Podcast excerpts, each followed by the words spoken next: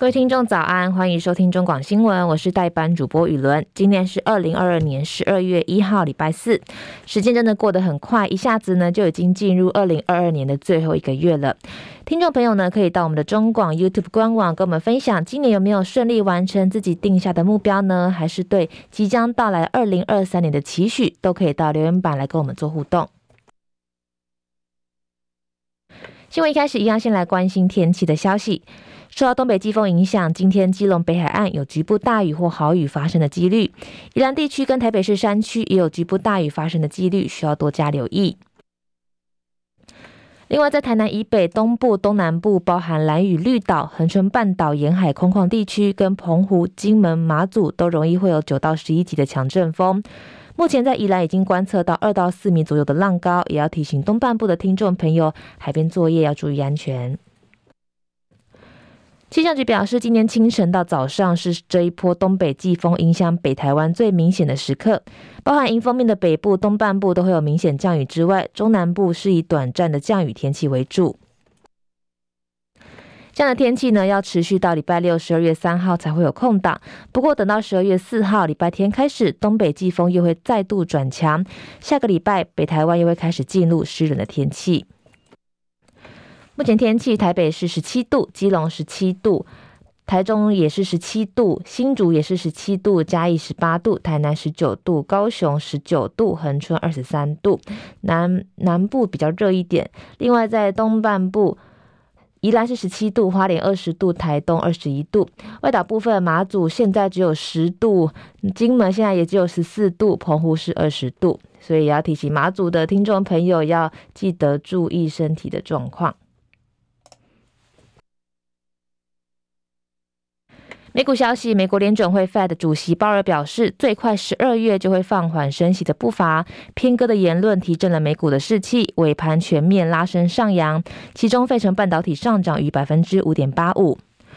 中场道琼指数上涨七百三十七点，收在三万四千五百八十九点；纳斯达克指数上涨四百八十四点，收在一万一千四百六十八点；标普百指数上涨一百二十二点，收在四千零八十点；费城半导体指数上涨一百五十六点，收在两千八百二十六点。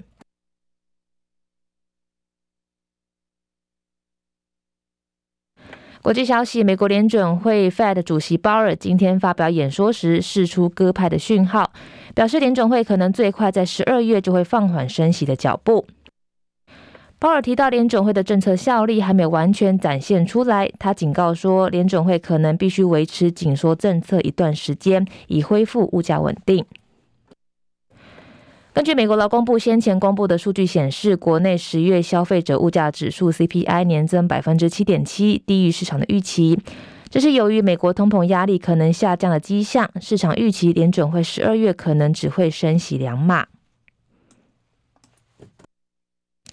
另外，美国联邦众议院民主党党团今天举行闭门投票，一致选择纽约州众议员众议员。杰夫瑞斯担任佩洛西的继任者，也意味着他将成为美国国会史上第一位非裔党团的领袖。根据法新社报道，杰夫瑞斯从二零一九年以来就一直担任民主党高层的职位。现年五十二岁的他，跟八十二岁的美国国会众议院议长佩洛西相差了三十岁，也标志着民主党内呢已经开始展开世代交替。世足赛部分，二零二二卡达四足世足赛进入尾声。小组赛 C 组最后一轮赛事，由梅西带领的阿根廷对上神锋莱万多夫斯基领军的波兰。中场阿根廷以二比零获胜，以二两胜一败的分组第一成绩顺利晋级十六强。另外，墨西哥对上沙乌地阿拉伯，中场以二比一获胜。不过，尽管墨西哥跟波兰一样都缴出一胜一平一负的成绩，但因为波兰拥有净胜球的优势，因此墨西哥跟沙乌地阿啊沙乌地阿拉伯双双出局，波兰顺利晋级。D 组部分，提前晋级十六强的卫冕军法国出战突尼西亚，中场零比一落败，但是还是保住了分组第一。另外，同是一胜一败的澳洲跟丹麦展开了生死战，最终澳洲一比零取胜，睽违十六年再度闯进十六强。接下来是十分钟的早报时间。首先，联合报跟中国时报都谈到了江泽民九十六岁辞世的消息。中共第三代领导人评价两极，总统府表示盼家属节哀珍重。清泉伊始，主政大陆十三年的中共第三代领导人江泽民昨天病逝上海，享耆寿九十六岁。总统府发言人张东涵昨天晚间表示：“我没有注意到这项消息，也希望家属节哀珍重。”根据新华社报道，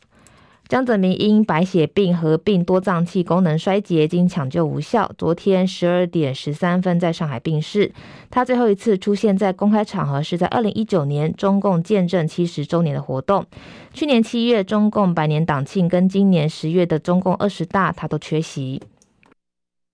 央视也发布治丧委员名单，包含中共总书记习近平主委，委员包含李克强、栗战书、汪洋、李强等中共领导人。北京天安门、新华门、人民大会堂、大陆外交部跟港澳中联办驻外领事馆都下半旗致哀。江泽民在政治手腕上相当高明，善于审时度势。执政初期，因为过于保守，在改革开放路上出现摇摆。直到邓小平一九九二年南巡，江泽江泽民意识到了来自邓的警告，立刻坚定推动改革开放跟发展市场经济的体制。而在面对党内的政治对手挑战，例如乔石、李瑞环等人，他以年龄的划线方式挤下对手，并扶持江系人马上台。二零二二年。中共十六大时，虽然表面上交颁给第四代的领导人胡锦涛，但是江泽民依然在幕后掌权为太上皇，江西人马更是主控了最高的决策权。直到二零零四年中共十六届四中全会，江才卸任中共中央军委主席一职，正式退出中共政治的核心舞台。在两岸关系上，江跟前总统李登辉交锋不断，从密使穿梭到翻脸交恶，几乎掀起台海危机，引发国际的关注。江执政后已经浮现对解决台湾问题的急迫性。一九九八年提出台湾问题要有时间表，而台湾问题不能无限的拖延下去，更被写入二零零二年中十六大的政治报告。据了解，江泽民的评价两极，主政十多年间，大陆经济相对平稳、快速发展，但是施政的风格也受到诟病。经济挂帅之下，贪污腐败严重，官商勾结丛生，太子党规模经商敛财，权贵资本主义鼎盛，都是滋生在他的时代。江泽民家族也因为坐拥特权利益，涉入商界过深，饱受争议。张逝世的消息传出之后，也立刻引起大陆民众的高度关注。央视新闻微博一小时内就涌入了数十万的网友留言，但都是一路好走之类的缅怀言论。另外，包含新华社、央视、人民网等官方媒体跟中国政府网等政府机关，也都从彩色改为黑白色调，以示哀悼。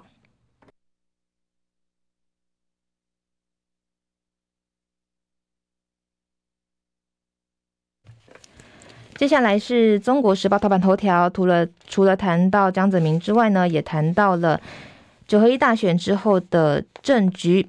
陈其迈表态不会参选民进党主席，临危受命代理党魁，谦虚面对败选，谦虚面对民意。民进党中常会昨天通过由高雄市长陈其迈代理党主席。陈其迈说，临危受命是他最重要的工作。在明年一月中旬完成党主席辅选，由党员投票产生，而且他不会参选主席。民进党在九合一地方选举大败，蔡英文总统在开票当晚请辞党主席。昨天，民进党在选后首度举行中常会，包含黄成国、何志伟、郑文灿、黄伟哲、林右昌、翁章梁、柯建铭等中常委都出席。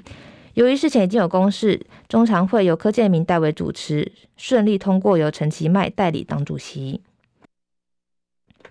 据转述，陈其迈在中常会表示，回想二零一八年他在高雄市长选举中落败，非常痛苦，非常刻骨铭心。他被骂到臭头，还是要好好检讨。后来才在二零二零年高雄市长补选时当选。民进党要很谦卑的面对后续的选战，回应选民的需求，把党顾好，对党都好。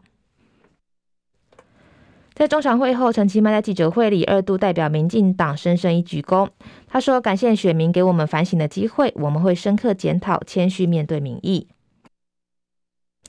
陈其迈说：“他临危受命担任民进党代理党主席，有三项重要的工作。第一个是民进党要谦虚的面对败选，选举输了就是输了，如何谦虚的面对民意，彻底检讨是当务之急。”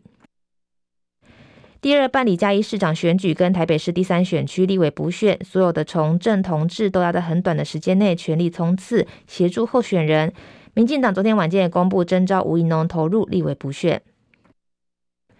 陈其迈说，第三个是最重要的工作，就是办理党主席的补选，预计在明年中完成，以民主的机制由党员投票产生。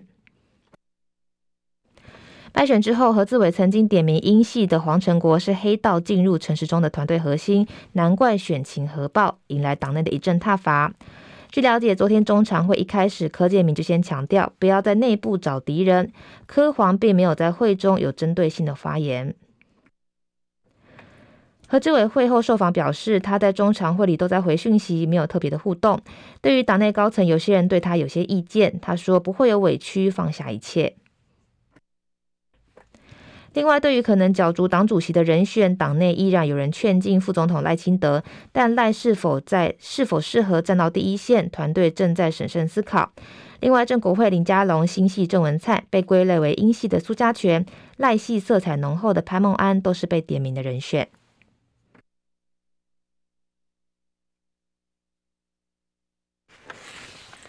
自由时报头版头条谈到了美国防部中共中国军力报告，共军两栖作战未达侵台能力。美国国防部十一月二十九号向国会提交一百九十六页的中共军力报告，台海局势占了相当大篇幅，指出中国目标在二零二七年达成有武统台湾的能力，并列出中国可能会台台湾发展的四项军事行动。报告表示，解放军很可能会在军事、外交、资讯跟经济层面继续加大施压的力道，企图强制统一台湾。对台军事行动主要有四种选项，包含海空封锁、有限度的武力行动、空袭跟飞弹攻击，以及入侵台湾。尤其聚焦联合登岛作战。共军结合电子战、后勤、海空支援，借此突破或绕开台湾海岸的防御，抢滩之后建立了滩头阵地，进而夺取关键目标，甚至拿下台湾。这些选项可能是单独或是组合使用，可行性跟风险不一。不过，报告强调，要透过大规模跟两栖作战的方式清台非常困难，解放军的能力可能还没有达到这个水准。这个举动对于中国国家主席习近平跟中共都会带来巨大的政治跟军事风险。报告分析表示，中国正为了实现确保国家利益跟外交目的而推进跨境使用军力。中国海军的重心正从近海转移到远海防御，美中两国的激烈霸权之争可能会向全世界各地扩展，酿成紧张的局情势加剧。针对该报告，日本官房长官松野博一在三十号强调，中国的军事动向为日本跟国际社会严重关切的事项，呼吁中方提高军事透明度，遵守国际行为准则。彭博社报道，美国国防部高级官员预计，解放军在众议院议长佩洛西访台以来的高压态势会持续下去，但没有迹象显示中国的攻台在即。不过，美国相信中国希望至少在二零二七年前具有发动攻势的能力。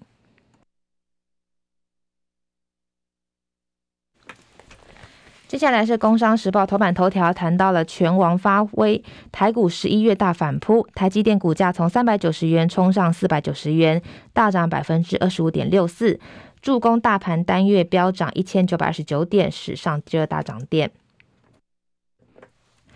台股十一月上演猛虎反扑的行情，单月大涨一千九百二十九点，创下史上第二大涨点，涨幅百分之十四点九，改写近十三年半来的新高。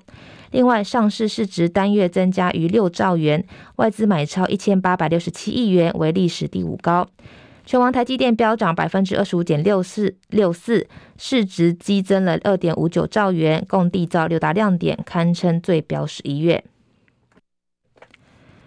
群益投顾分析师廖建佑表示，台股连两天逆演出逆转秀，盘面由金融股领军点火，金融保险指数净扬百分之一点三三，成交值比重冲上百分之九，创下近三个月新高。加上联发科等电子全股走扬，尾盘则有 MSCI 的季度调整，指数出现甩尾向上走势，扩大上涨的力道，以权值股轮动完盘。